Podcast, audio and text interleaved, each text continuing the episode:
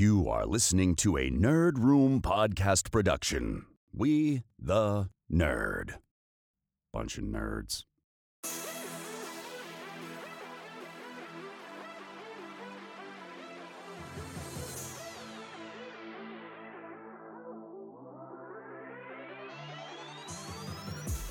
Hey everyone, and welcome to Nerd. We talk all things Star Wars, Marvel, DC, and beyond. This episode number 291, we're discussing what if season finale, MCU news, and Fandome hype. I'm one of your host, Tim. I'm Troy. And I'm Carlos. The buffet of nerd continues to deliver here, guys. We are talking about so much nerd news. We go through these ebbs and flows of the intensity of nerd news, but there's always something there. But then comes weeks like this where we're going to question about how much content we can actually get through in an hour and a half or so.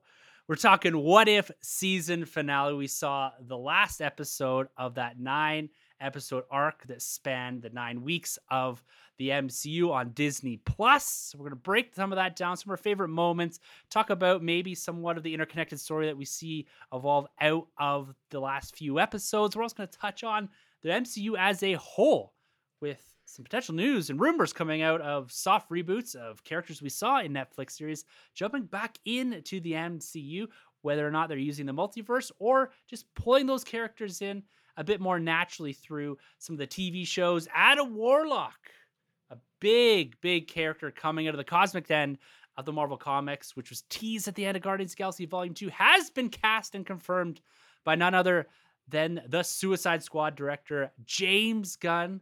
And we're also going to touch a little bit here, guys, on DC. Now, there's this small virtual convention coming up that we're all immensely hyped for. It's Fandome version 2. What do you want to call it? Fandome 2? I don't know. Fandome returns. Fandome returns.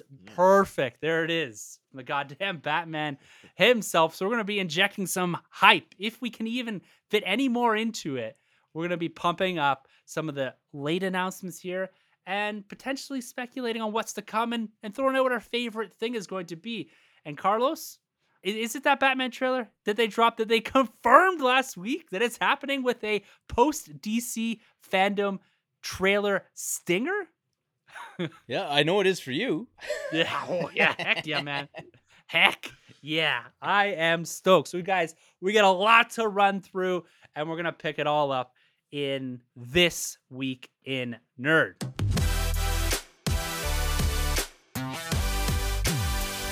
All right, guys, here we are this week in Nerd. It is our new segment here in the Nerd Room where we break down the latest and greatest from the world of nerd. And we're not going to jump right into the MCU, guys. As much as I want to do that, we're going to take a pit stop in another franchise just very, very quickly, ever so quickly here. And that is Ghostbusters Afterlife. That movie is coming at us in just a short few weeks. November 11th, it hits theaters. And I'm going to make all the efforts to see that opening weekend, something I have not done for any other movie to date. But this past weekend at New York Comic Con, there was a big panel there with the cast, and the 2,000 fans that were in that panel got to see the movie in a very similar fashion they did, I believe, at CinemaCon a month or so ago. So there's a whole bunch of people that have seen the movie and the early reviews coming out of it are exceptional. Talking about the positivity of it, the emotion, the nostalgia, the setup for what is going to be a future in the franchise, the score, everything seems to be on point here. Now, I'm going to come at it with a little bit of the caveat that there's 2,000 fans that saw this movie in a surprise showing. So it is going to be overwhelming, positive, even emotional experience. But Troy, does it excite you a little bit to hear that Ghostbusters Afterlife is getting a lot of positive buzz at the moment? Oh, 100%. 100%. You know, it's really cool to hear the reaction coming out of CinemaCon, um, like you mentioned about a month ago. And then now hearing these 2,000 plus fans are raving about the property, which is good, even though it is fans. I mean, that we we know being the Star Wars guys that fans can mm-hmm. be the hardest uh, yes. critics out there. So to hear positive reviews coming from these guys, that's important because um I'm I wasn't the most thrilled about this movie before. It was on my box office um mm-hmm. I don't know what you want to call it um predictions before. Um but the hype's been going and my fandom for for ghostbusters has kind of come back and the cinemacon experience and the action figures and all that stuff so so i'm there I, i'm really looking forward to it and you know what's really cool too is seeing the merchandise really pop out Mhm. now this time around like especially with like the afterlife like um equivalents to like the marvel legends black series i can't remember what that line's Yes. called but uh seeing those guys out there you know the merchandise is really what makes me kind of feel like the movie is close and real and uh, i'm excited just for the ghostbusters community as a whole Mhm. because I, I i didn't mind the last one that came out but i feel like everybody is on board with this one because we do know that the continuity is continuing after part two Yes. so um it's exciting times man it's, it's it looks like a different kind of take too from what we've seen with the trailers and you mentioned that score and i remember we were getting like that force awakens kind of vibe off that 1st Mhm. trailer and uh something special man so i i am excited i'm excited for this one Yeah. Yeah, I love the way you put that there about how you're excited for the fan base, like the people that have been waiting for this film for 30 some odd years, like a true follow up to Ghostbusters 2. And you and I have been in this fandom, but not in the fandom, if you know what I mean, right? Yeah.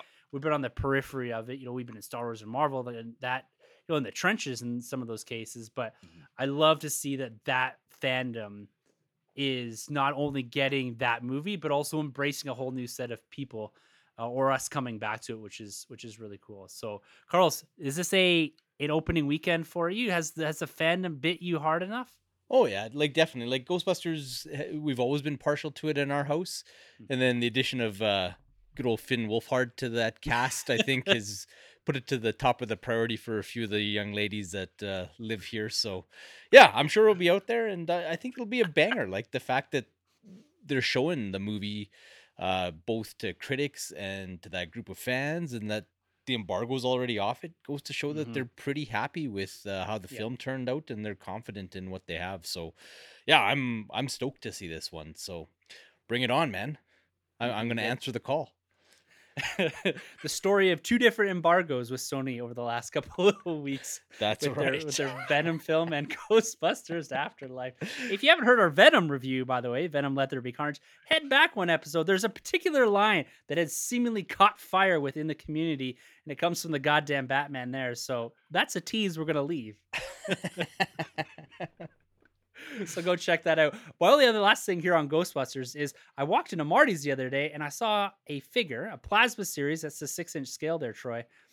A character called Podcast, and I now have this serious regret for not buying it. And so if it's still there, Marty, I know you don't listen, but if it's still there, I'm coming to get it tomorrow. you got what it. does this, This is character look like what's, this what's is this podcast? It's one of the little kids. okay cool Yeah. cool Yeah, his name's Cool. Podcast. I was like, sweet. That's a nickname, of course, but love it. that's awesome seems so fitting and appropriate. And I do not know why I didn't pull the trigger on it. Anyways, we will see. That that's maybe be chronicled a bit in the the plastic regret next week when we talk when I go there and it's not there. But let's move on to the MCU. Ghostbusters is going to continue to to find its way into the podcast over the next coming weeks, especially in the lead up to Ghostbusters Afterlife. But now we're going to switch gears over to the MCU because I think after this week, the next few weeks are going to be pretty DC centric because of everything we got in, everything we got coming up. So we got to get in our MCU talk for the next couple of weeks right now. I want to start off with Carlos's favorite character, one of your favorite characters, and that is Daredevil. Lots of rumors going around about this character, particularly the one coming out of the Netflix series with Charlie Cox in that role. There was some rumors and conjecture online about a week or so ago that a lot of that cast, including Charlie Cox, is going to find their way into the MCU through a spin-off show from the Hawkeye series, which is going to be called, which is called Echo. So a character that you're going to see debut in that. We're actually going to see more of that Daredevil cast move into that show and it acting somewhat as a bridge between the MCU and the Netflix series. And Carlos, you and I talked a couple weeks ago when we talked multiverses about the concept of soft reboots. Is taking those characters, your Luke Cage, your Daredevil, the, the real fan favorites from those Netflix series, and essentially bridging them over to the MCU with minimal work. It is an easy avenue in where you can pick up and tell different stories. So, do you see this coming to light, or are we just too excited because of the multiverse, because the rumors of Charlie Cox being in No Way Home, and has this sent us down a Mephisto path or a WandaVision path where we've opened this Pandora's box with all these potential characters into the MCU just because the MCU multiverse is open, it's wide, and we just want to see everything in at once? Yeah, I don't know. I'm really, really, truly of two minds on this because, like, I love, love, love kind of watching the episodes twice in a week um, level that Daredevil series on Netflix. Like I just adored it, loved everything they did, the vibe, the tone, Charlie Cox in the role. But part of me really wants to see the ground up version Mm-hmm. out of the MCU, like what Kevin Feige would do with it. Like Dee Dee's origin and the stuff with his father is pretty unique and it's really cool and something that they could build on. And like Netflix certainly planted the seeds for it, but I'd love to see the MCU version of that. So that uh, that's something that's kind of in the back of my head. But at the same time, you've got a pretty special casting in Charlie Cox's Matt Murdock and Wilson D'Onofrio's Kingpin is beloved. Uh, I do hope if they bring anybody else in that they bring the fella that plays Foggy Nelson because he Yeah. nails that role. He's awesome. Yeah, he he is great, and the two of them have just such great chemistry. So if I get those three, I'm I'm totally happy with it. And if Echo is going to be a backdoor um, access to the Netflix version of the Daredevil characters, or if Hawkeye is going to be a backdoor pilot for the Echo show, it's a pretty smart way of doing it because she's like Wilson Fisk's adopted daughter in in a lot of ways, and she's got a pretty strong relationship to Daredevil. So if your MCU audience gets introduced to her, and then she's kind of your um, your cornerstone for whatever they do with their soft reboot of Daredevil. That could work too. Um, either way, I, I'm here for it, man. Like I, I just love Matt Murdock, man. Like Mhm. I'm 25 issues in about reading the story where he just kicked the guy the wrong way, and I'm loving every panel of it. So, yeah, just bring it wha- whatever way you can. So. I- I'm happy either way, and yeah, I, I got to say, where there's smoke, there's got to be fire. So A little bit. yeah, a little bit. It's it seems a bit too much, and how well those, well, for the most part, those series were received, even into your Punisher. You got Jon Bernthal starting to whisper about things about the Punisher and how he would like his character formed inside of the MCU and, and remaining true to what they've done in Netflix. And so I don't know. It's interesting that you say where there's smoke, there's fire. There's been a lot of this conjecture recently. Now, Troy, is this a missed opportunity if the MCU don't take a stab at this, or is it a missed opportunity for the fans that we don't get to see another version, another take, a Kevin Feige take, if you will, on this? You've experienced several Spider-Man reboot over the Mhm. last decade or so, and we're not that far out from Daredevil or Luke Cage or or Punisher for that matter. Is this is this something that they need to do just to make it easier, or are we going to miss out not seeing a a re a restylized or a different take on these characters inside of the MCU proper? Yeah, man, I'm simple, man. I, here, I mean, for me, I think if it's not broke, if it's if it's not broken, don't fix it. I feel Mhm. like what they did in the Netflix universe was perfect with that character. I feel like Daredevil is probably, in my opinion, one of the top five best books right now that Marvel's putting out there. I think he's on an all time high, and I feel like you keep running with that lightning. You go with uh, Charlie Cox's Daredevil, Matt Murdock. You you literally just input him in there. I think the Netflix tissue of what they were doing there with those threads mixed perfectly with the MCU. So it's not so much of a hard stretch as if you were to bring in like the Mhm. Fox X Men universe. The groundwork's pretty much already there. You already had the Ben Affleck Daredevil, which you know people had their opinions on, and technically we had the Netflix universe to go a third time and restart the character. I feel like you, I just don't feel like you really need to. You don't really have to put that work in. You can easily put him in there, especially if you have that vibe of what we're going for with the um the Hawkeye series and it looks like it's already set in Hell's Kitchen somewhat too. I think that show. Um, so I think I'm all in for just just bring me back Charlie Cox, bring me back that Kingpin, um, Mhm. the Bullseye, that whole universe, man. I really think it can work. Yeah. And I mean, Carlos brought up a good point too last time. I think is a while back and is off air about how the Punisher might not necessarily work in this world, and I'm fine with that. If you're to take out Bernthal because of just what the Punisher represents, I'm totally cool with that. As much as I Mhm. loved Bernthal's character, but I just want this Daredevil in this world, and I really feel like it's just a it's an easy fit more than anything, more than bringing in a Spider-Man, more than bringing in the X-Men characters. I feel like this one just fits so perfectly. So I'm Yeah. uh, I'm there for it. Yeah, I'm right there with you guys too. I think this is an easy pull Cox in. I don't even think it has to be multiverse stuff. I think he just can insert in. He was always there. Yeah. He was just doing X. He got snapped away. Boom. There's your explanation why you haven't seen Daredevil in any significant way. There's enough hints even in that Netflix series to the forming of the Avengers and everything that's been going on that it all makes sense. I don't think you need to to ground floor scorched earth this property when you have such a great foundation underneath it. And Mhm. D'Onofrio as Kingpin, that seems like a another very easy one to pull in. Mhm. And yeah, I I don't think we need to to waste any time. And this doesn't stop them from going back and retconning a few things if they really want, or or tweaking histories, or like you said, Carlos, going and telling more story about his father and all that. There's room for all of that. It, it can be done, and you know we, we they have the capacity to tell this story now inside of Disney Plus, which they didn't have that capacity to do something with Daredevil on this scale and in that universe before without him being live action. Yeah. Well, and the other thing with Daredevil too is he's just so low key and low profile that Mhm.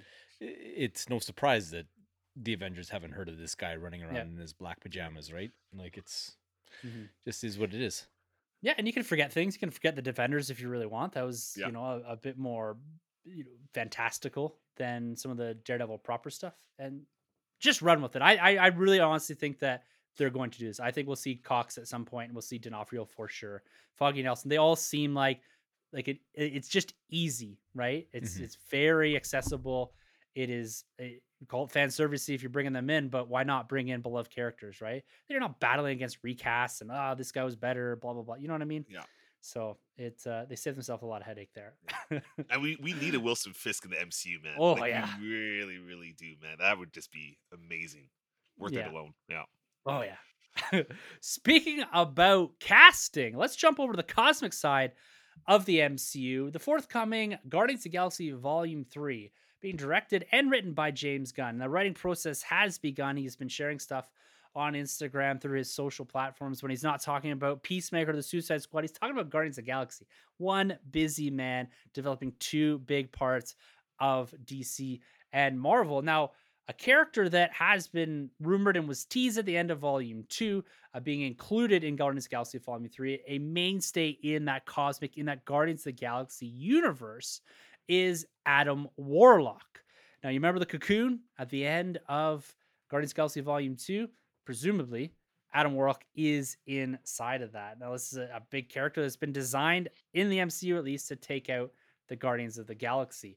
We have a casting and a, a casting that kind of threw me a bit. It was out there, it was rumored. Deadline had picked up on it, and James Gunn just came out and said, Look, I'm all about taking down false news, but I'm actually going to confirm this because it's actually true. So, an actor by the name of Will Poulter. So, he's a kid from the We Are the Millers. He's the, the young boy in that. He's in the Maze Runner, kind of the awkward looking kid.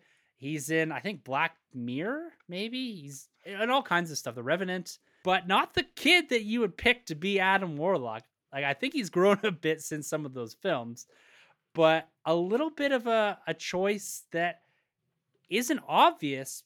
But if you see Adam Warlock from the comics, long golden locks, has an appearance to him, he needs to have a presence to him on the screen.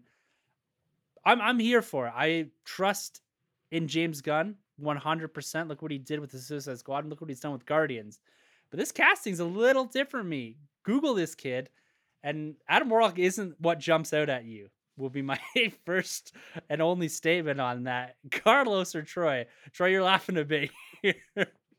What's your take on this kid and Adam Warlock? From what you know about Adam Warlock and the necessity for him to be kind of omnipresent on the screen, he's got to carry a bit of weight to him. Yeah, you know, you know, for me, when I saw and heard this casting, it it right away I was kind of a little baffled. Um, and I don't want to go in or hard because, like you mentioned, like James Gunn, I trust. Um, I wasn't the biggest believer in the Suicide Squad project, um, the new one, and once I saw the film, saw the character development, I was like, okay, like this guy already proved himself Guardians, but now I'm like completely trust him because the Suicide Squad was actually still to this day, it was my favorite theatrical release this year in the comic book form as a film. So I'm there, man. I'm completely there for it. But when you do look at the character, you look at the actor, um, I still get the vibes of the Lion Witch in the Wardrobe because that's when I was first introduced to Mm. him, and I love that series, the books and the original BBC show. So when I saw him, I was like, oh, this guy. And then he grew a lot in The Revenant, and then he grew like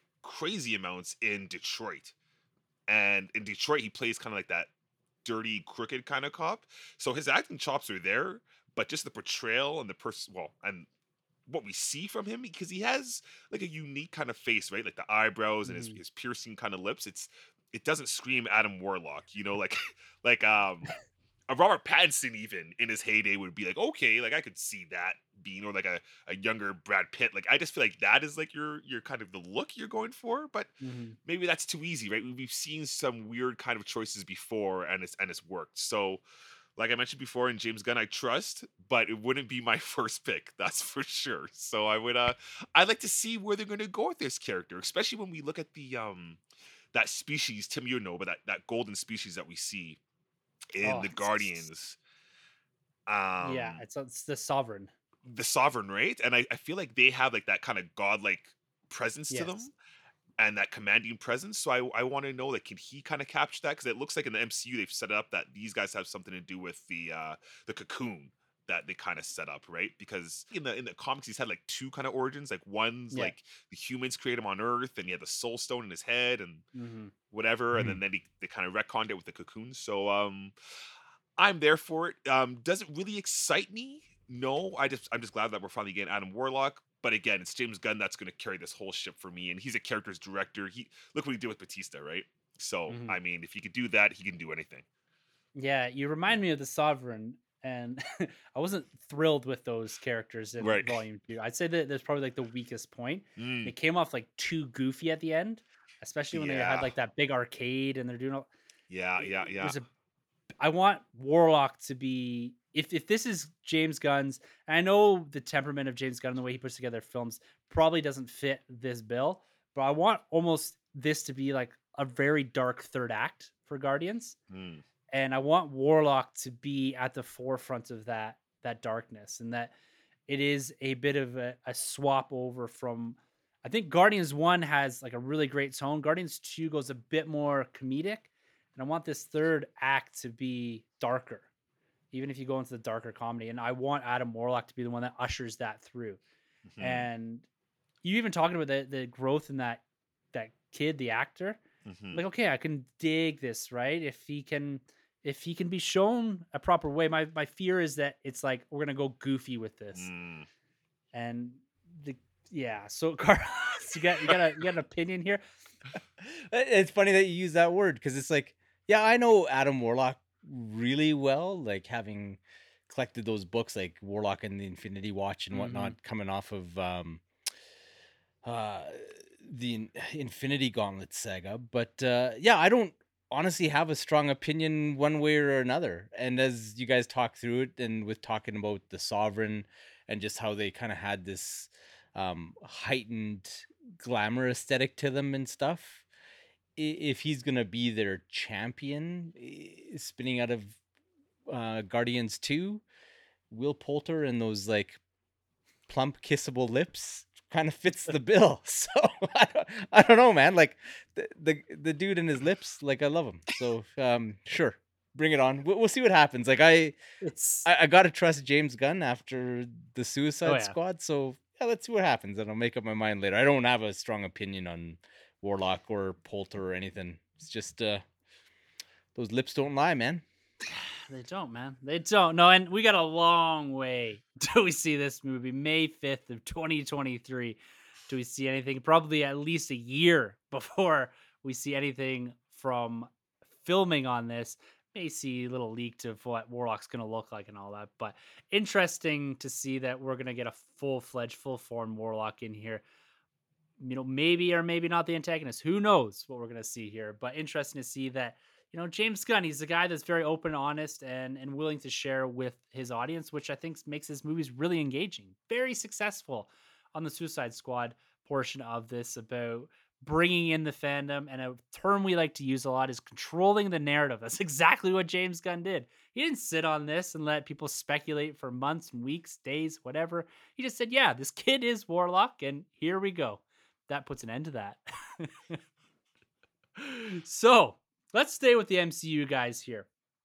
Let's get into our, our what if discussion. Now, this animated series, the first of its kind from Marvel Studios, and of course, being on the platform of Disney Plus, we've seen a lot of series already come out this year, three to be exact, in WandaVision, Falcon the Winter Soldier, and Loki. This being the fourth year, and the animated style is new for Marvel Studios, new for me for consuming a a long running show or series outside of Earth's Mightiest Heroes, last Marvel animated venture I really watch with any sort of anticipation.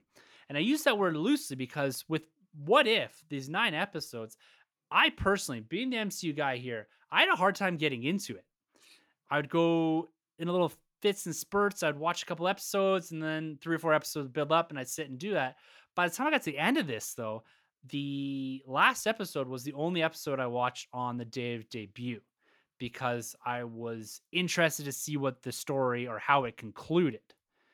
So, Carlos, break down a little bit about what if. We have talked about what if for quite some time. We talked about the first couple episodes. We gave our initial reactions to the concept, to the idea about what they're putting here. We've seen this multiverse idea really explode over the last little bit with what we're seeing not only in What If, but also all the stuff from No Way Home and everything that we've even talked about over the last couple of weeks about this concept really exploding in the here and now with most of our comic book movie universes. So, how does What If or how did it all land with you from beginning to end? And check out your favorite episode. And are any thoughts or, or concepts that you you really enjoyed or potentially did enjoy about this one? Yeah, for me it was it was it was just okay. Like it had its special moments, and there was uh, little bits of it that I really loved, but um, there was just something kind of unrefined, and I, I think I used the term infantile with the humor and whatnot when uh, we first kind of touched on the show, and and that really dragged it down in a few spots for me, where it would just be so silly, it would kind of rip you out of what they were trying to do and whatnot. But at the same time it's not something to get too worked up about. Like i i- the barrier for entry is zero because Mhm. it's just showing up on my Disney Plus, and it was uh, a nice bonus to kind of bridge the gap between shows and whatnot. And and most of the episodes had something special that I really liked, or a couple cool moments, and you know why not? So um, I did like it. I having it build to uh, a conclusion that drew from all the episodes was really cool, but I also think it hurt it because it kept them it probably kept them away from taking really big swings with a couple singular episodes that Mhm. were going to be completely self-contained and whatnot and that was part of the beauty of what if the comic book was that uh, some of those stories got pretty bleak uh, just because they didn't have to take the narratives anywhere type of thing but uh, yeah overall it was all right uh, the black panther killmonger episode remains my favorite um, to this day I, I thought it was by far the strongest one and had the best uh, character work in it and and I, and I loved how they basically played two of my favorite movies off each other in Mhm. Iron Man 1 and and the original Black Panther movie so yeah that's kind of where I'm at with it I uh, I liked it it was a, kind of a B minus type of enterprise for me and yeah looking forward to more Yeah. Yeah. What about you, Trey? If I can pull a little bit from what Carlos is saying there, I was a bit surprised that that this became a connected story. And on the inverse of what Carlos was saying, I actually found that more engaging with it Mhm. and a little unexpected. And why didn't I expect the MCU would eventually all cross over together? I don't know. I thought this was going to be singular stories, and I was liking that. But I found myself more and more engaged once we got to the end of that Thor episode, and it was like a tease Mhm. for what was coming and then you have this bigger ultron infinity sort of story so same questions to you what did you like about this from beginning to end and how did you feel about Yeah. where we were left and and toss out your favorite episode Yeah, you know, I thought this was really cool, and it actually surprised me how much I ended up liking it. Because growing up as a kid with the comics, the the what ifs were kind of always like on the back burner for me, as always about like the mainline six one six. Mm-hmm. And so when we got to this MCU take on the what if, I'm one of the guys like right away. The first episode, like the Peggy one, I loved it. I absolutely loved it. And then I know like it didn't take as many crazy what if liberties as going somewhere completely different because it pretty much Mhm. was beat for beat uh first first Avenger. But um episode two came along and I was like, this is cool. And for me, I was surprised because I thought that episode was the final send off for Chadwick Boseman, but I was surprised to see how much he was actually involved in this show. And um it really took a turn for me. Like I thought it was gonna be an anthology kind of film or series, but to see them all gel together or um, combined was really something for me. But f- the highlights for me was like the Doctor Strange. I thought that tone and the seriousness of it all, and and um, what they really did with that character was fantastic. And then the zombie one turned out to be my Oh, favorite. I love I love the zombie Loved one. it. It is my favorite one, and I'm not the biggest zombie guy, but that one for me had like the stakes, and it had my guy shining in all of his glory, uh, Pete, and um, I, I absolutely love that. And you know what's it's funny? Like, um, Bruce is my guy, but the the T'Challa one, well, the Killmonger one was one of my most anticipated episodes, and it turned out being one of my most like lackluster ones for me. So it's it's it's so funny about that disconnect. But all in all, the animation was something that was kind of weak for me in this whole series. Sometimes it really worked, and sometimes I was like, like, like that that that episode, for instance, the Killmonger one. I was like, wow, like they nailed Michael B. And then when you look at Tony, it looks nothing like Robert Downey Yeah. It was so weird how they could do that. And same with like Peter, like they it looked nothing Yeah. like Tom Holland, but then they could go somewhere else, and it's like okay, like that's hope. So it was really weird how they um they went about that. But then again, like the connecting tissues, the Thor episode turned out to be like a one of my favorites as well. I thought that was great, and seeing him and Captain Marvel do like some Dragon Ball Z Yeah. fighting, I was like, this is cool. Like I just I just really had a blast with it, and um. I don't know if it's because I kind of had like lower expectations, but when it comes out of like all these MCU shows, like it's um it's it's it's kind of high. It's kind of high for me, and I just I loved seeing where they went with like the Watcher, and then seeing the ultimate um was it the Vision slash um, yeah, Ultron. Ultron. I thought that was just uh really something, and I'm really actually now looking forward to see where they go in this series. Like Peggy was also another standout for me. The Hawkeye episode, like yeah, man, I I just I really had a blast with it, and it was um it was cool that was animation because I feel like obviously they could do a lot more with the animation than they could with the live action. hmm Um, so uh yeah, man, it uh it worked for me. I'll give it like a I'll give it a B, a B plus, a B plus from your boy. Yeah, yeah, yeah, and it's it's funny. I share a lot of the same sentiments as you, Troy. Is I found myself enjoying it more and more as it went, and then on retrospect, I'm thinking, yeah, I love the zombie episode. Yeah, I love the Captain Carter. The Killmonger episode's great.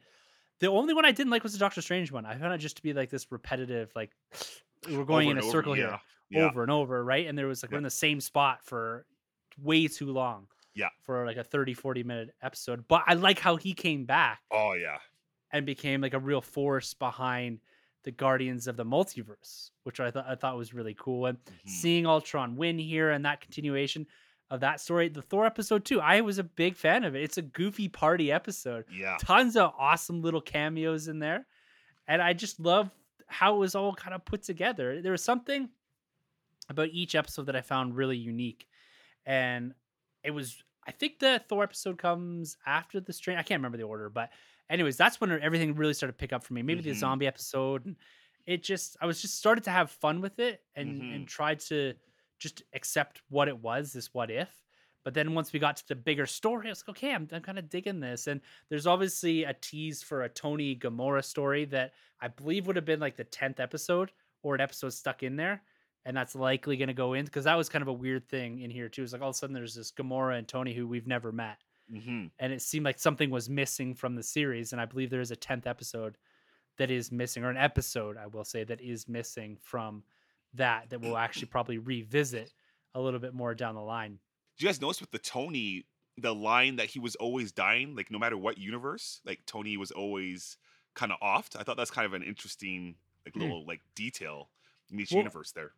Yeah, and that that's also to the Doctor Strange episode too, right? Where his girl always dies. And I Mhm. I kind of like that ab- about putting in like a, a somewhat of a mechanism for Tony always dies, right? We Mhm. can't have a Tony beyond this point in the universe. yes, And I thought that was a cool way to say, okay, here is some of the safeguards we're going to put up. Now, arguably, you could go back and get a younger Tony Stark, but you're you're not going to get that Tony Stark beyond that point in time, Mhm. which I thought was was a cool way of of setting up what eventually are going to have to be some of the mechanisms to keep the the whole multiverse together and all that. I I think I'm in that B plus arena as well.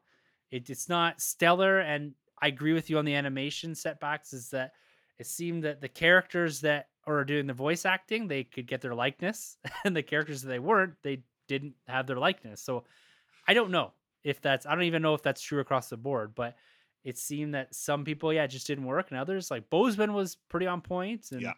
Michael B was like awesome. Yeah. Mm-hmm.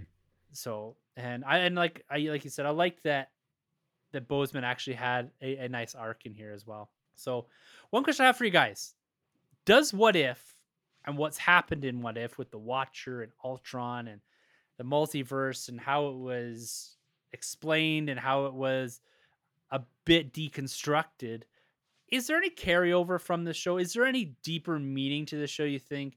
in the grand narrative of the MCU. Carlos, does this show have any impact on No Way Home or Loki or anything like that beyond maybe a drop line, or is this simply a what if? Uh, I I think it'll be something that functions in the background of the overall story storytelling for the MCU, and it'll enhance something that people in the know or people that um, uh, have dove into what if can enjoy with these live action projects. But I don't think that it's gonna fundamentally inform anything in the live action space. Uh, You might get a cameo of one of these characters in like a big ensemble type of thing. Like if we have a another massive endgame style um mashup, you might see somebody there. If they do do something in that Secret War space, I could see like a Captain Carter popping up there or something of that nature. But uh, yeah, for now, I think it just kind of operates as a supplement to the things that they were doing in Loki, and both Mhm. of those things will kind of operate in the background of the grander MCU. Yeah, and it also gives an avenue for making more plastic for us because you saw that they dropped that Peggy or Captain Carter Winter Soldier look Yeah. in the fig space. so Troy, is there any characters from What If? Speaking about the grander MCU, is there any characters from What If that you would love to see pulled out of there and, like Carlos said, dropped into live action, whether it's Secret Wars or it's something down the road inside of Loki or the Multiverse of Madness? Is anyone going to show up? Is we going to see evil Doctor Strange in the Multiverse of Madness? Oh yeah, that's him in uh, No Way Home. That's him. That's Doctor Yeah. Strange right there. No. Oh, there it is. no, no. For me, um, Captain Carter for sure. I, I I loved her whole look, whether it's the Winter Soldier costume or her original. I thought she was awesome. Zombie Hunter Spider Man. I I think he's just brilliant. And um, yeah, I'm gonna go with that. Uh, oh, well then the Star Lord T'Challa as well Mhm. and the Doctor Strange. Um, I just think that kind of evil tone. Well, I guess he's kind of come down a little bit, but I, I like the uh, the overall look of him. So I'd go with those four. I would like to see in uh live action somehow. But I think I don't know. I don't know if it'll ever actually really connect because I feel like even like the Disney Plus shows are like pretty big into the actual MCU world, but even that will have some sort of separation just for biggest audience isn't all watching those shows and the movies. So I feel like to ask them to watch also the what if is like a big a Yeah. big uh a big what if so um I, I don't think it's gonna step too too much but i do like that idea that carlos brought up like if we got like the battle world secret wars and one of them popped up i think that would make a lot of sense Mhm. actually yeah Mhm. No love for the Paul Rudd head. oh yeah that that's That was cool- weird. That was With weird. the cape he actually rocked the Yeah. cape more than spidey did Yeah. actually he did. Yeah. Th- That was one of the things, decisions in that episode. I'm like, ah, I don't know, but sure. Paul Rudd floating around the head. If anyone can pull it off, it's Paul Rudd. It's, you know what? I would love to see because we did get the the zombie sequence of Iron Man show up in Far Mm. From Home. I would love to see the zombie Cap pop up live action because Oh, his look is just like terrifying, and that's a cartoon. God knows what he'd be like live action. Yeah, oh, that'd be so good. I got the Lego minifig of that. Mm, So, so pretty good. pumped. Pretty pop. Well, it is, guys. It's a, I guess, a B is the average rating in there, just slightly over a B. So go check out What If. It is, it's a fun ride, and to be honest with you, I think this one out of any show, I appreciated saving a couple episodes to watch in a row. It's it just I was easy. I think I digested it a bit better, kind of watching you know one or two or two or three episodes back to back, and they aren't short episodes either. They're. They're not like a, your twenty minute cartoon. You know, some of these are pushing forty minutes. So it is a bit of a time commitment to get into it, but some great content there and a real holdover between all the MCU content that we're getting in front of us. We've got Eternals coming up here in a couple weeks, Hawkeye at the end of November, and then of course No Way Home towards the end of December. So there's going to be no shortage of MCU discussion and content, but a lot of that's going to have to wait until we get there because I think from this point forward, gentlemen, the Nerd Room is going to be all about DC for the rest of the episode, except for our weekend nerd, and also into next week with DC Fandome. But before we get to the, any of that hype, we got to talk about another major announcement coming out of DC, a landmark announcement, if you will, especially inside of the the comic book industry and within comic book history. So Jonathan Kent, and you guys can help contextualize this a bit for me. I'm just going to read kind of what was put out there by Tom Taylor. So he's the son of Clark Kent, so Superman here, and Lois Lane. He has recently come out as being bisexual inside of the pages of DC Comics. This was announced by DC, the publisher there, on Monday, which was also National Coming Out Day. And I want to read a quote here from the author, Tom Taylor, who is writing this. And this is coming out in Superman Son of Kal-El number five. So he writes I've always said everyone needs heroes and everyone deserves to see themselves in their heroes. And I'm very grateful DC and Warner Brothers share this idea. Superman's symbol has always stood for hope, for truth, for justice. Today, that symbol represents something more. Today, more people can see themselves in the most powerful superhero in comics.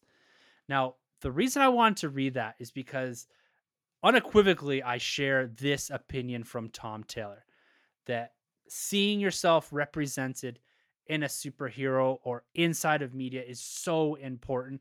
And DC has done such a great job, as we've talked about for the past year or two, is giving characters that people can see themselves and representing the full spectrum of the world, and give another base, another foundation for more people to get into these comic books and see themselves represented inside of this medium. So I want I want to go to you first here, Carlos. I know you guys both touch on John Kent once in a while.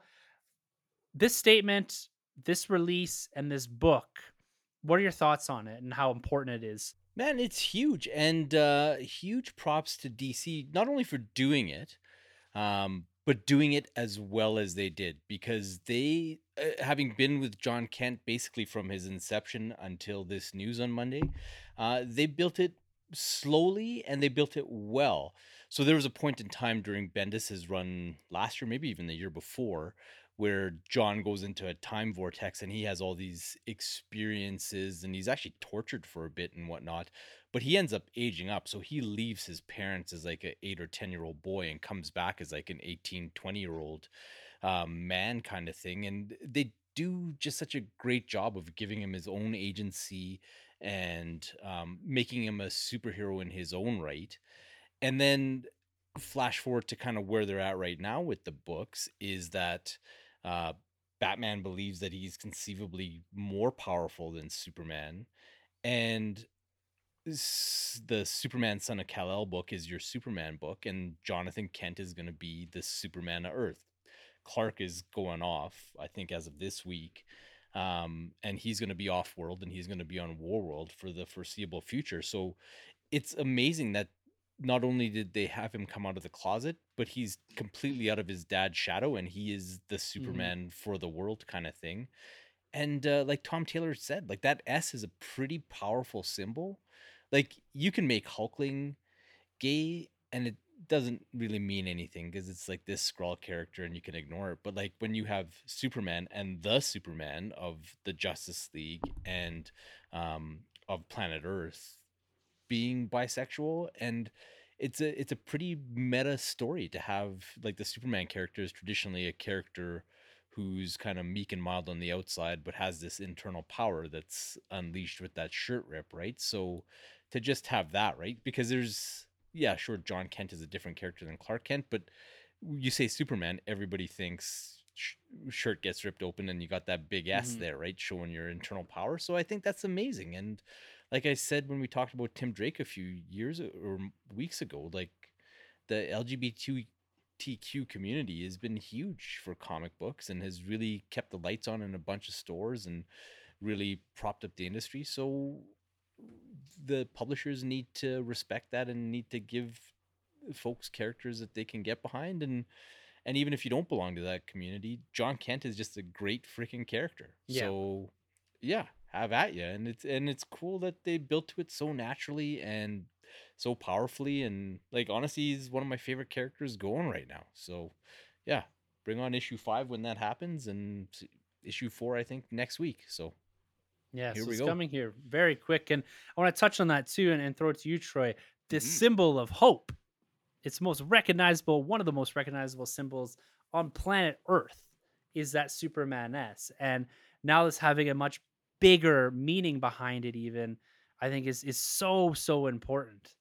So what, what are your thoughts here, man? It's it's it's a it's a big move and I really like what you're saying here, Carlos, that it's natural, it's organic, right? This isn't shoehorned, this isn't forced. This is part of a bigger story, which I think is important as well. Yeah, no, you know, it's funny when I first heard the headline because everyone, you know, all the headlines was like Superman comes out by, and I was like, whoa, this is crazy because um, how they how are they gonna pull this off? Because I'm thinking Clark Kent, you know what I mean? And and Carlos has been telling me all these good things about Jonathan Kent's um Superman book. So when I read, read the headlines, I'm like, oh, it's Jonathan. I'm like, okay, so I see what they did there because it's kind of like a, a little clickbaity, a lot of the headlines, right? Because they're kind of leading you as Mhm. if it's Clark, and then you're reading like it's Jonathan Kent. And I'm like, okay, this is great because I've heard nothing but good things about the book, and I still remember when this character was introduced way back when, um, well, I guess his rebirth, but I can't remember if he was born when he was going by Clark White and Lois White. I can't remember if Jonathan was even born. yeah, John was point. there, but they were in their they were they were living in secret, right? Because Exactly, they weren't yeah. supposed to exist in the new 52 world.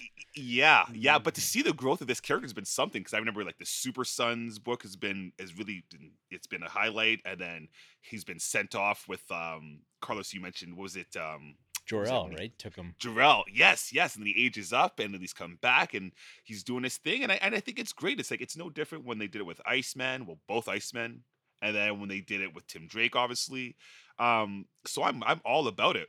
It's cool. My only thing is is let's keep the same energy going. So the next time DC is like, hey, a black guy is now your Batman. Let's let's support this. Mhm. When when you get your next, you know, your Chinese Superman, let's support this because it's been really cool. Because I've seen on the internet the energy's been great. Like a lot of Yeah. people are backing this. I'm like, this is the best response I've ever seen actually coming out of any kind of um, change when it comes to a superhero. So I just feel like let's keep this energy going across the board with all of these heroes because I I love where DC's going. DC's been Mhm. great with all this stuff, and it's not like they have like this mandate of like let's do this each year. Like we just got Mhm. the Tim Drake and we're getting this, so I think it's it feels more organic that way as Yeah. opposed to like these check boxes, right? So um this is this is a great this is this is a win, man. This is cool. This is good. And and in retrospect, like we hit Future State hard on this show, and like we like we both like just gushed about it every week of the six or eight weeks that it came out.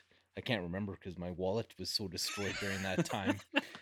but uh it's cool that you you kind of know what they're building to, right? Like we Mhm. know that Jace is not going anywhere, but we didn't. The thing we didn't know was like what happens to Bruce, and now we know that Bruce is like, shoot, you know what, man, I can't do the Gotham thing anymore, and like he's still around. If you want to Yeah. read Bruce Wayne comics, he's Batman, but he's just in London or wherever he's gonna be. Yeah.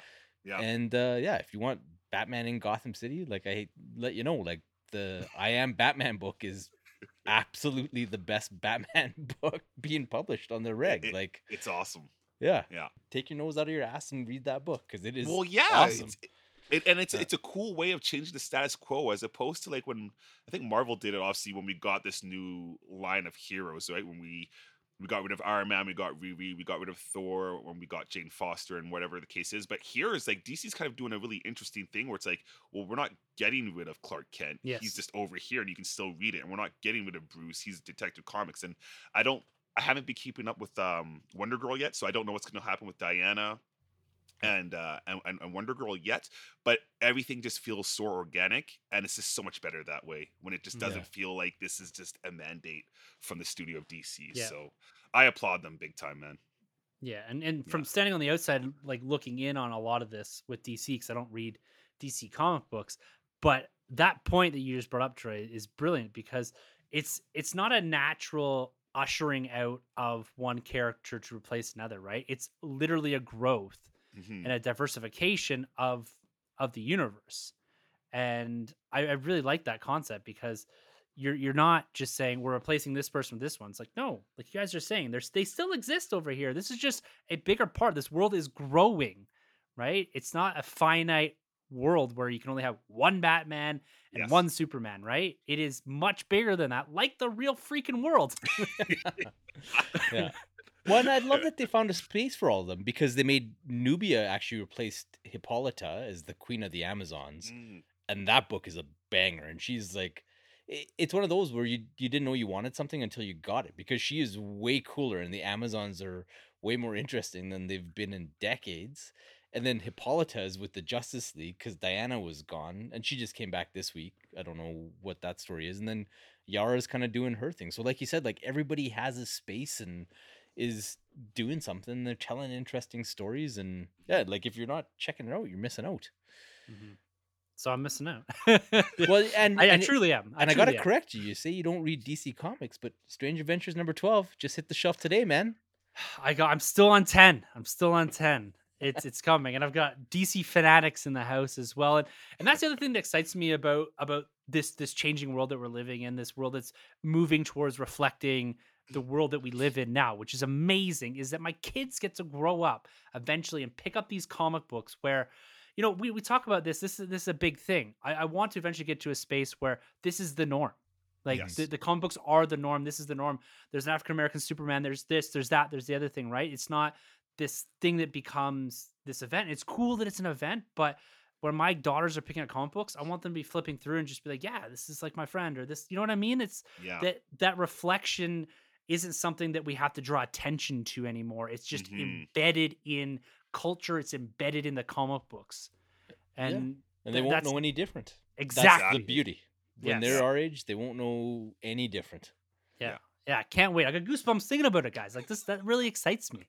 Excites- This all really excites me. So let's let's keep the hype train going for for DC, man. My heart is pounding thinking about what's coming up this weekend. And I, I got something up here, guys. I got something I just want to pull up here. We are, as we record, we are three days, 13 hours, 49 minutes, and 53 seconds away from DC Fandome. so it's coming. It's coming. And I'm I'm at hype level 12 for this. Look, we got another awesome trailer dropped on us a couple days ago. With that came the stinger of the Batman trailer is coming. We've got Dwayne the Rock Johnson out here dropping rap albums going to number one in anticipation of Black Adam here. Like the Side man. missions. DJ The man cleaning is- up the side missions. he's he's a god even before he takes the the proper mantle of Black Adam in film. We've got Keaton and Flash and everything going on there. The potential for Aquaman, and that's just the big screen stuff. Shazam, that's just the big screen stuff. There's the comic books, DC superhero girls, the Titans. Everything is firing, and everything is gonna find its space inside DC Fandome. And we're going to be doing some cool stuff here. We've got some ideas for our own content here in the Nerd Room, but we're also going to be dropping in on the House of Nerd for their live stream during the event. And so we're going to be dropping in there periodically to give our thoughts and opinions live. We're going to be hopping on Let's Go Live right after DC Fandome and having a discussion with our good friends over there, Emmett and Chris and the Vigilante Boys. Everyone's going to be up there, and I'm sure everyone's going to be hyped. But before we get to any of that stuff, we got to see DC Fandome. So I got I got to ask here, guys. Troy, we've got Yep. all this stuff in front of us. DC Fandome, like you've mentioned before, was a real hit with us because we just had so much fun with that experience together. But but what is the thing that you are most excited about for for DC Fandome? Is it the Batman? Is it the event itself? Is there something in comics that you want to see more? Let me hear. it. You don't have to limit to one thing. Let's let's Mm. talk about what excites you about DC Fandome. Todd McFarlane. No, um, hopefully All those hopefully- waves. all those ways, man. I want to see it. Eight hundred percent. Eight hundred percent. No, but um, yeah. You know what? Um, I think I hoped for it last year, and maybe it'll come true this year. I hope we get a trailer or an announcement for Injustice Three, the video game. I think it's Mm. time. I think we're ready. We got the next gen. Carlos, you got your PS5. I got my PS5. It's ready to take it up to another notch and get Injustice Three. So hopefully they announce that. Um, the comic book space. I mean, it's been such a good year already. So um, I hope they continue that same energy going forward. Um, the Flash, I would love to have a Mm. look at the Flash movie in the Keaton suit and the Affleck suit and the bike. I'm, I'm just being greedy. I want it all. I want more of that Aquaman new uh, costume. I want to see more of that. Obviously, I want to see more of Pattinson. Um, maybe we'll even get another look at the um, the Suicide Squad video game. Possibly Yeah, Gotham so. Knights, obviously as well. Yeah. So uh, there's just a lot, a lot to go off of. But um, I'm just excited for the overall event, event because I remember last year, like the four of us, including Sanjay, we were DMing hard back and forth with all the exciting news, and it was it was a blast. And that was last year in some pretty hard COVID times. Um, and I think they did an excellent job. So I can only imagine how well they're going to execute it this year. Mhm. So uh, no, all around, I'm just I'm super excited. I just love this fandom space, and I love what they're doing.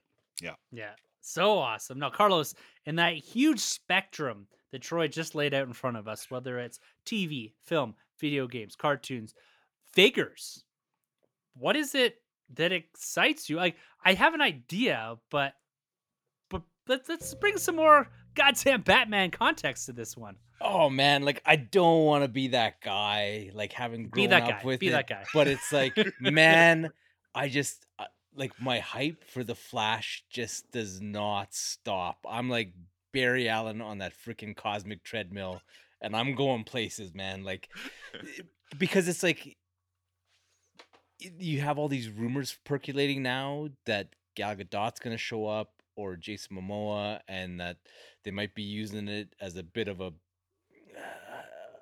a cornerstone for what they're going to be doing with the Justice League going forward. So that's cool. But then even outside of that, like just getting a bit of the tone for what Michael Keaton's Batman's going to be like and what the Flash is going to be like and what Sasha Calle's Supergirl is going to be Mm. bringing to the DC space. And then like Affleck running around and like you got J Lo walking all over the place with Batman t-shirts. Like there's something happening with this whole thing, and it all spins around the Flash. So like that's huge. And then like like you said, DJ having the number one song in the world, like that goes to show the level of this guy's stardom. So just imagine, like he he freaking hung his hat in the house of DC. So Mhm. Black Adam and DC Super Pets, like those are his babies, and he can't let them fail. And seeing that this guy can execute like nobody else, I'm pretty hyped. I did see some teaser images, or not teaser images, some spy pictures of just like the costuming for Hawkman, and it absolutely blew my mind like it, it was like nothing I've ever seen before. So to see Aldis Hodge and just that helmet that they had sit like they had just a rack of helmets, and I was like, oh, if I could steal one of these, I would in a second because they were just beautiful.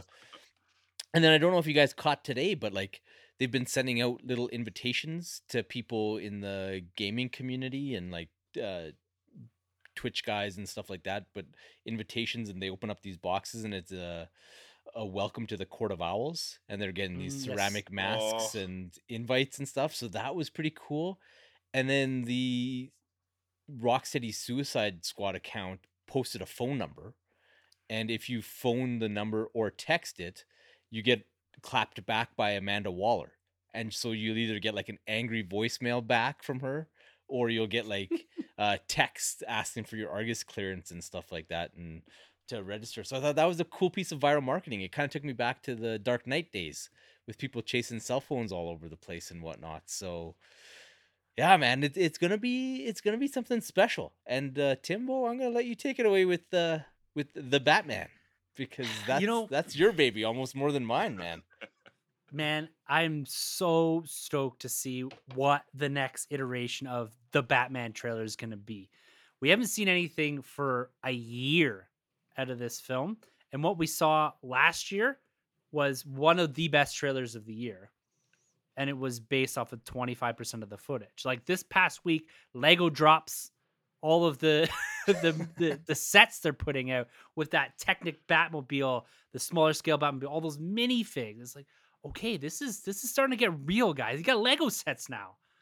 You know, McFarlane waves are are coming. Look Yeah. out. Oh, Look out. But that trailer, it's there's something about what Matt Reeves is putting together that has got me immensely excited for that universe again. I you know, Affleck is great in that role, but it was never something I was like really chomping at the bit for. Last time I really wanted to see Batman was at the tail end of Nolan stuff, right? I kind of came in 2008 in a big way with The Dark Knight with everybody else. And then I had a huge anticipation running into Rises in 2012 alongside of Avengers. And I've got this, you know, new feeling of excitement for what the Batman could be. And this trailer is, I think, really what's going to send it off. But I will also say the intrigue and mystery around the Flash has also got me up to 10. Like there's a lot we don't know. It, it is very curious. You look at all of these properties, guys. There is not a lot out there for any of them when it comes to marketing. Like half of these films are done filming, are in well into the editing stage, and we haven't seen much other than a few shots of some suits and concept art. And they're saving some powder for this weekend. Mhm. Like I would say that we at a minimum get three to four new trailers or teasers in some way for DC properties. And I would say the Batman gets it, Black Adam, the Flash, potentially Aquaman, maybe Shazam, kind of outliers there. And that's just the film stuff. And we know we're getting Peacemaker, of course. Yeah. One, Yeah. that looks hilarious and Yeah. oh man, it's gonna be you so think we'll get cool. Joker? Joker two? Any talks? Ooh, ooh. Because that's the thing that I guess we haven't speculated on. Mhm. is what's the stuff they're not telling us? Right? Like, is there anything out there that they aren't telling us? Is the Joker 2 going to get some space? Is there a Nightwing movie coming that we don't know about? Ooh. Like, what's out there that we don't know about? Or do you think this is formed in a way that it's expanding the knowledge of the things that we already know? One, Batgirl is like well Yeah. into production, as is Blue Beetle, if I'm not mistaken. Mm-hmm. Mhm.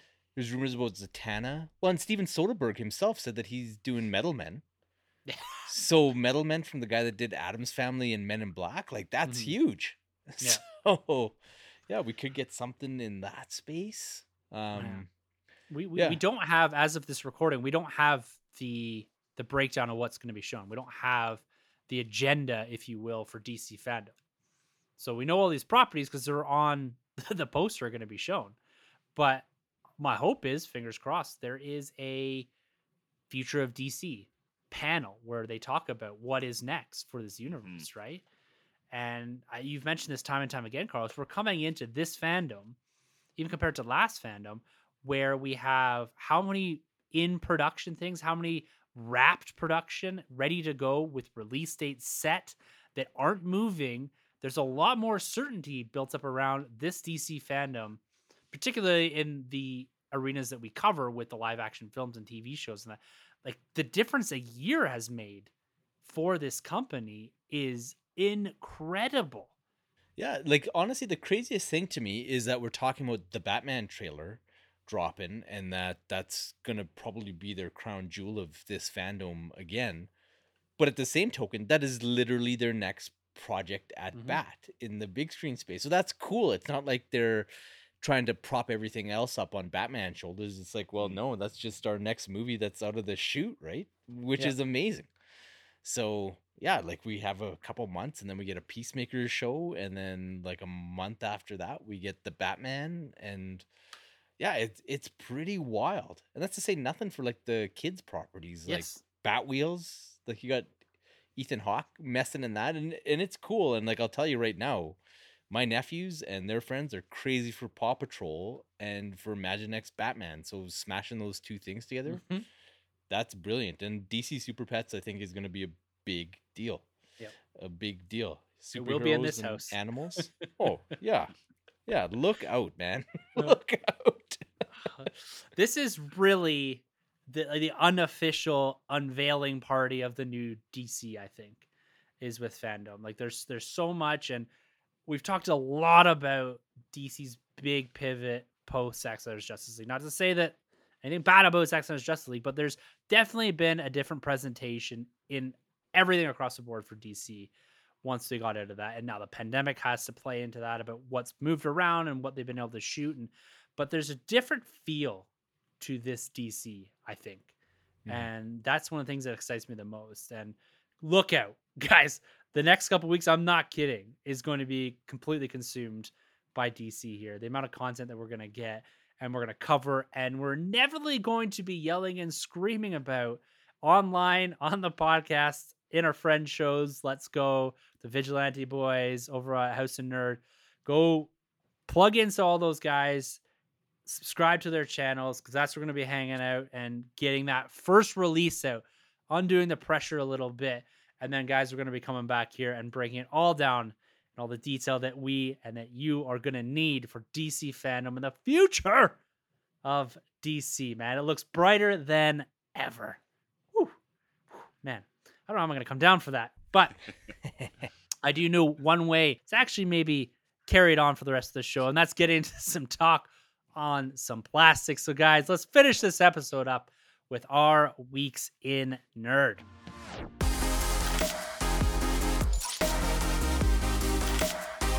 So, this is me in my more calm down state. And I'm here to talk about action figures. So, guys, Troy, I want to go to you first. Yeah, man. man. You've always got something interesting going on, some interesting project, whether it's it's looking at customizing a freaking hot toy. who who customizes a hot toy? A madman. A madman. That too. so I want to hear a little bit about that. You had posted some stuff online a week or two about ago about it, but Yeah. we never got to touch on it. But yes, I, want to hear about that and what you've been doing in Yeah. your past week here when it comes to toys, plastic, comics collecting, whatever. Yeah, man. Yeah. Well, you know what? It's been it's been super late. I uh literally this week I picked up nothing. But that's not to say I didn't have any fun with Nerdum. I had an absolute blast this weekend, actually just in the nerd space. Um something that wasn't nerdy, but it was the 2021 Mr. Olympia and my dude Big Ramy won the whole thing. So that was a nice Nice. kickoff. And then I finally got invested in Squid Game. I'm sure everybody Oh. out there has heard about it. I don't know if you guys seen it. I'm not going to spoil anything, but this show was the show. Like, man, binge the whole thing. It was incredible. It was absolutely incredible. And then I got right down into the comics where it all starts, man. Back to basics. I actually went in, and I'm a lot happier about talking about my comic books this week because Nick Spencer is out. And man, can It's you ever tell? Cut the check. This guy's gone. And it's issue 75. It's a new event. It's a new footing for for two Spider-Men, for Ben Reilly, who's I, I love I love Ben Reilly, and Peter Parker. And you could just tell the DNA has switched.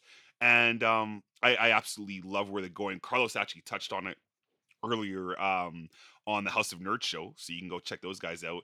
But I, I really like what they're doing with issue 75. And I got to give Nick Spencer credit because he actually wrapped up 74 in a nice kind of bow. And I actually liked some kind of the some of the retconning that they did. But overall, it's 74 issues of the Kendrick, the Kendrick, the was it the Kendrick, the Kindred uh, saga, which is really really weird. But did the comics, I did Batman. I'm all caught up. The Batman, I think it's 13 and 14. I read. It's Mhm. it's fantastic. Like the art continues to be just amazing. Um, I love this whole uh, kind of new Bat family that we have going on right now, where it's it's it's Batman and it's Miracle Molly, and she's she's a really cool presence. But I love the magistrate of what's going on there, and seeing these two.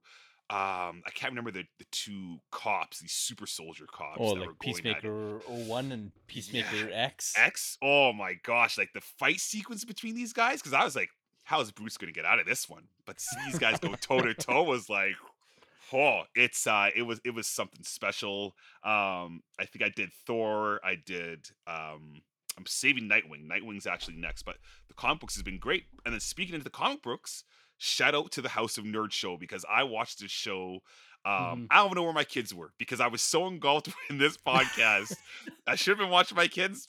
I was in the living room just watching this podcast, and big ups to uh, Sergio and Lauren and Ian, and obviously our dude, the goddamn Batman, aka Bruce, aka the Cape Crusader, aka the Brave and the Bold, because this guy is making appearances everywhere on the podcasting space. And it was so cool just to see our dude on the show, just like spitting that knowledge and, and Mhm. representing the nerd room. And then hearing that comic talk of you guys going in was was crazy. It actually made me put on pause the show because I had to go back and take a step back because I hadn't finished Batman at this point. So I put you guys on pause, finished the Batman, press play, and finished off the show. And I was like right in there. And um it was it was just it was a fantastic time and seeing like the statues, everybody's collections out there was like Mhm. mind blowing. And then I love your guys' segment that you guys had going on the uh the copper or copper drop.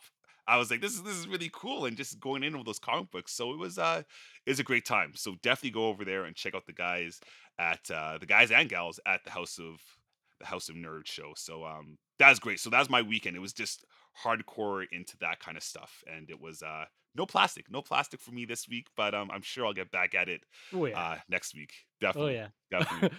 yeah, I gotta ec- echo that, Troy. The appearance of the goddamn Batman hero Yeah. House of Nerd was great. I watched it live as well. We were cooking Thanksgiving dinner or get it all prepped, and I actually got a little emotional when I saw Carlos, and I was crying. And my wife took a, a video of it and sent it to, to Carlos and his wife, and I had all these tears going down my face. It was it was quite uh, had nothing to do with the onions I was cutting. I was gonna say Great and man, so distracting because like my phone is going off, and then I can hear my wife like cackling like a hyena upstairs, and I like I'm not reading it, but I just kind of see like Tim's name and his wife's name, and I was just like, what's going on, and why do I know that they're making fun of me right now? But uh, yeah, it was all good. No, and thanks for the uh, for the props on that show, and yeah, shout out to Sergio and Lauren for having me on.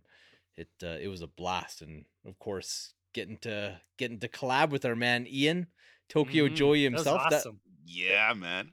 That was like totally a big cameo. unexpected. That's like an MCU cameo. I was like, what? yeah, yeah. He was he was just he was like uh, Alfred Molina. Hello, Peter. Yeah. it was so well executed by Sergio too. Just seeing Ian pop up, I, whoa! I was really jealous, but it's all good now.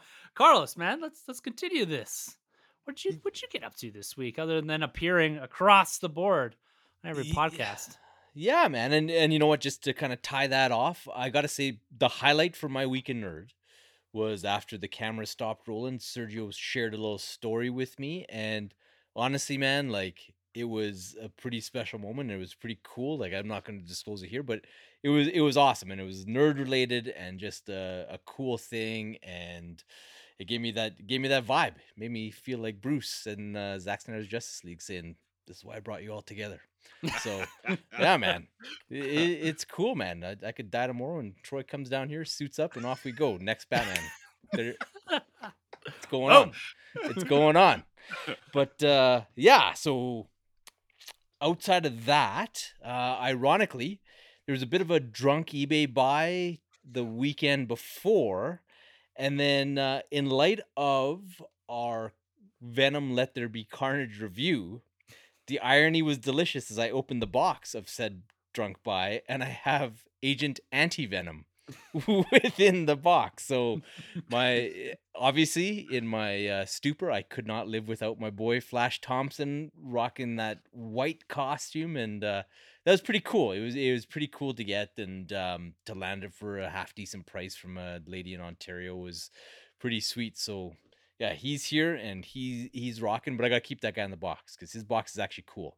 Like Mm. A- A- Agent Venom, they he literally they had a recycled Spider-Man box that they they- they printed a thing on the back saying like, yeah, we know the build the figures on there. This guy's not part of it, and uh, yeah, just we had to get it to you somehow. But uh, this guy comes in the nice, cool 80th anniversary box with some nice uh, artwork on the sides and stuff like that. So that was cool. And then to I know I said it during our fandom talk. I didn't want to be that guy, but uh, I sent a picture to the boys, and uh, in my trunk was a quarter scale Michael Keaton Batman from NECA. And man, this thing is cool. It's cool. Like it's this big, immense, meaty Michael Keaton Batman Oh, and in all his glory, and he's got like that NECA style into him. So much like the turtles, both in that six inch space and in the quarter scale, like they just nailed the look of the character. Did a great job realizing the armor, and like of course Keaton's face is really unique, so they did a good job with that too. So yeah, that's pretty cool. And I'll actually post some pictures of him in the the Nerd Room Instagram and uh, make good on my promise to finally crack open the Catwoman out of Ooh, her box. yeah. I know. But at least, like Tim, you saw when you came to my house, I pulled it down for you, and you can appreciate why I haven't cracked that box open yet. Yeah. Because her box is is cool the way they put her together. Man, and that's that's the thing sometimes with these NECA figures is there's it's the only box I still keep is most of my NECA stuff. Like everything's out, but like the the turtle boxes are cool. The Back to the Future boxes, they're all the flip open. Ah, they do such a good job in their packaging. hmm hmm Yeah, it, it was funny because like in uh, pilfering all those uh, Black Series figures that uh, Marty's obviously bought off somebody that you guys have both dipped into, and I ended up finding a Sabine in there. Oh, so nice. my yeah, my kid grabbed Sabine, and it was such such a difference as I'm like looking for the tactical way to open the Keaton box without like messing it up too much, and she's just like, "Rip." This thing is going in the recycling as fast as it can. It's it's funny when you said the DM, I saw the Keaton and I was thinking, there's a Sabine sitting there. I love how that anytime you go anywhere now, you come home with a Star Wars piece of merchandise now. I know. I keep getting told I'll be getting paid back for them, but uh, yeah, I haven't seen seen anything. Someday, man. Someday. Just getting paid back in love. yeah. That's awesome, man. Well, this week I I was kind of all over the place when it came to the plastic. I had some EJ eBay purchases coming in. I had a Kijiji pickup that I also was super excited about that ended up in the nerd room just almost on a whim. But one of the things that I really enjoyed this week was something I experienced with the goddamn Batman here, and that's uh, a little poster hunting Oh, over yes. at Virtual Con with Bottleneck Gallery. And they were dropping prints fast and furious. And it was it was almost a little bit of nerd harassment, Carlos. oh, it, it was targeted, totally targeted. Like you can break down the drop, but like any Oh. listener to the show will say that. Oh yeah, they were they were directly attacking Tim and Carlos. what was it? Day one, it was an animated Batman, like a Batman the Animated Series print. It was a Jurassic. No, what was the first day? It was the Empire Strikes Back, Star Wars. Yeah, and Spider Man. and Spider Man. Yes, the Spider Man Dan Mumford Spider Man that looks so cool and very, very similar to the Turtles print I have. So that's day one drop. And I'm thinking, okay, Carlos, you got a new hope. I'm probably not going to dip into this Empire Strikes Back one. I look at it, I'm like, good Lord, I need this print. like it was, it's such a gourd. Go over to the bottleneck. You can see they're all sold out now. But holy, that, that Empire. And it really got me thinking about like why I love Empire so much. And it's because it does so much for that universe. It goes to so many different planets. It like explodes the concepts around the Force and introduces the bounty hunters. And you get so much from that. It's such a diverse film that you look at each little panel that they have in there, and it's something different. They're on Hoth, they're on Dagobah, they're at Bespin, they're you know, you see the Falcon in the the meteor field, and there's just so much going on there. Vader, everything. It's just like, yeah, I need this print for for my room. And then the next day rolls up, and what did they have? There's a Jurassic Park print. hmm What was the other? There was There was the Spider Man covers. yes, the Spider-Man, the Venom covers. Yeah. And then the following day, there's a Back to the Future drop.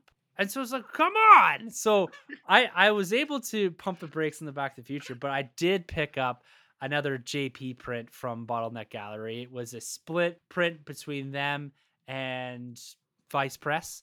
So two great studios. I got pictures from or prints from both of them.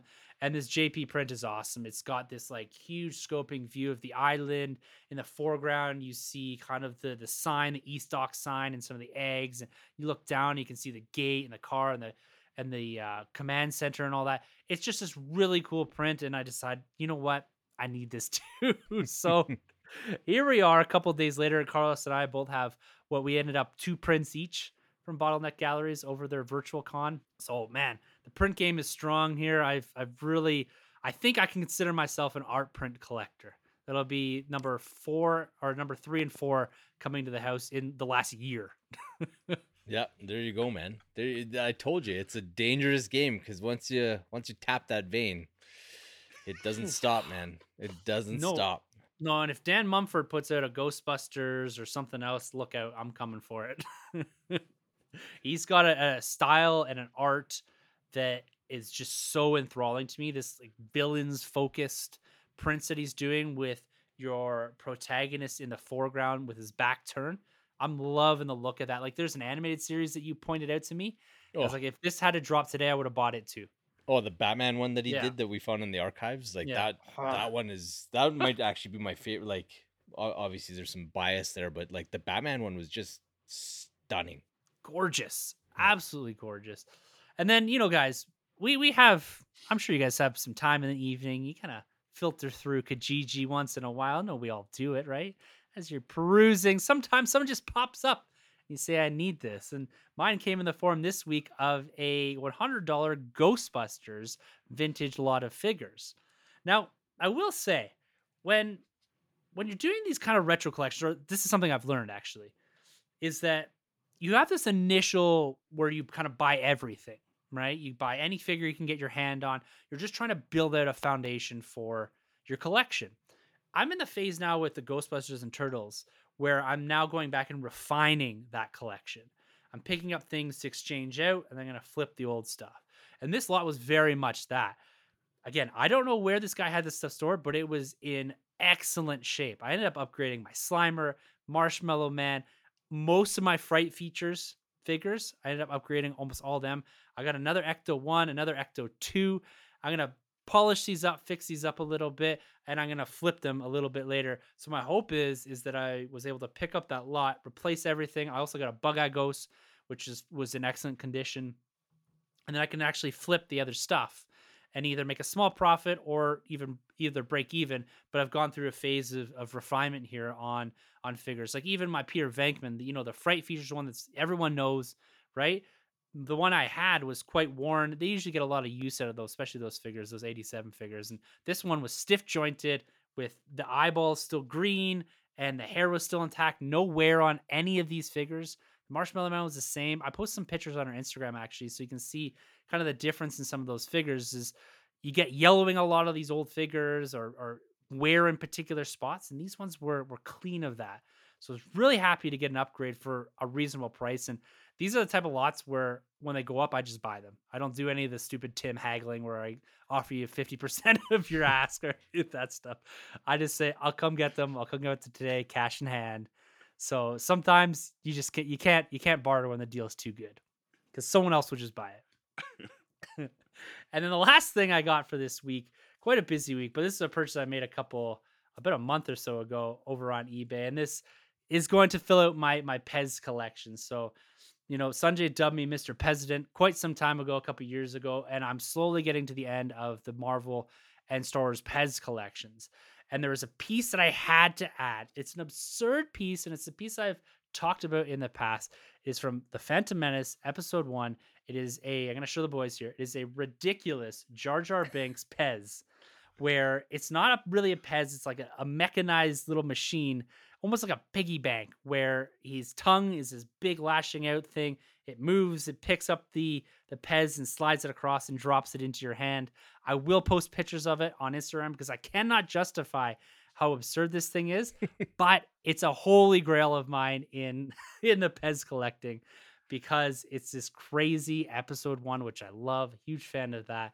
And it's Pez. I had to have this in the collection and you guys can attest right now live on how absurd this thing is. Oh, it's yeah, it's the the market there, Yeah. right? And it's like, Yeah. Oh, muy muy. Yeah, exactly. It's it's so good. And I was able also to snag a couple extra Pez with those. So I'm only a couple out from I'm actually really from the single packs. I'm only missing three, and that is the Clone Wars versions of Anakin, Ahsoka, and Obi-Wan Kenobi. So I'm almost there, guys. Almost completed another collection inside of 2021. So man, diverse, weird week for me. A lot of stuff coming from different spaces, but I had to fill some of that plastic void that Troy left out there. So hopefully next week for me, is a, is a little quieter because you know things get expensive here and there on this stuff. So another one, guys. This is I I always love. I always used to say when we did these segments at the top, I used to always used to say this is my most favorite segment, and I have to say I almost enjoy it more now where it is in the show and the structure of it because it is a bit freeing to kind of end the week with what is always unique, diverse, and exciting stories about being out in the hunt, whether it is eBay, GG, in the store, on the grind, whatever. There's always something to fun to talk about here, and I love it. And we also love hearing what you guys are doing out there. If you want to be a part of the hunt, the experience, just tag us on Instagram, tag us on Twitter, or you can email us at the nerdrm at gmail.com and share your experiences on the hunt. So that's it, guys. That's it for this week. You're going to be seeing a lot of us over the next couple of days after this episode drops. Make sure to, like I said, tune into House of Nerd. Go subscribe to their channel. We're going to be popping up there periodically throughout the live stream of DC Fandome. We're going to be doing the wrap up show with Let's Go, the Vigilante Boys, Emmett, and and Chris there on the Let's Go side. And so go check that out, and then come back here next week. We're formulating how we want to approach all this. There might be one episode, there might be two episodes, depending on the length. So we will see how our DC Fandome coverage rolls out. But one way or another, there is going to be an episode in the feed for you, as there always is on Thursday next week, discussing DC Fandome. A lot of stuff happening in the future Eternals, Ghostbusters Afterlife, all this fallout from DC Fandome. So no shortage of content here, guys in the Nerd Room. And if you'd like to find everything that we do, you can always check us out at thenerdroom.net. And like we said, as we're chronicling this, the hunt is very real. And it's over on Instagram. You can check out some of the stuff that we've picked up recently, including the Ghostbusters and whatever else coming down the pipe here that we've promised to throw up there. It will eventually find its way over on Instagram. So you can follow along with us there. And also, like I said, Twitter, that's where we're going to be really interacting a lot for DC Fandome. And that's where we always have those discussions. So our handles are at the end of the episode, and you can check us out there. So, all that behind us, guys, and DC Fandome on the horizon. We will be back next week. We'll be in the live streams. We're going to be all over the place this weekend. But until then, for the Nerd Room, I'm Tim. I'm Troy. And I'm Batman. Oh, man. And there's going to be some Batman this weekend. All right, guys. Thank you so much for entering the Nerd Room. This has been a Nerd Room podcast production. You can find our hosts Tim, Troy, Sanjay, and Carlos on Twitter at the NerdRM, Troy the Boy 87, Sunjabi, and CDN Caped Crusade R. For more content from the Nerd Room, check out the nerdroom.net. And don't forget to subscribe to the Nerd Room on iTunes, Podbean, Spotify, wherever you plug in. Use the hashtag WeTheNerd to keep up with the latest from the Nerd Room on Instagram and Twitter.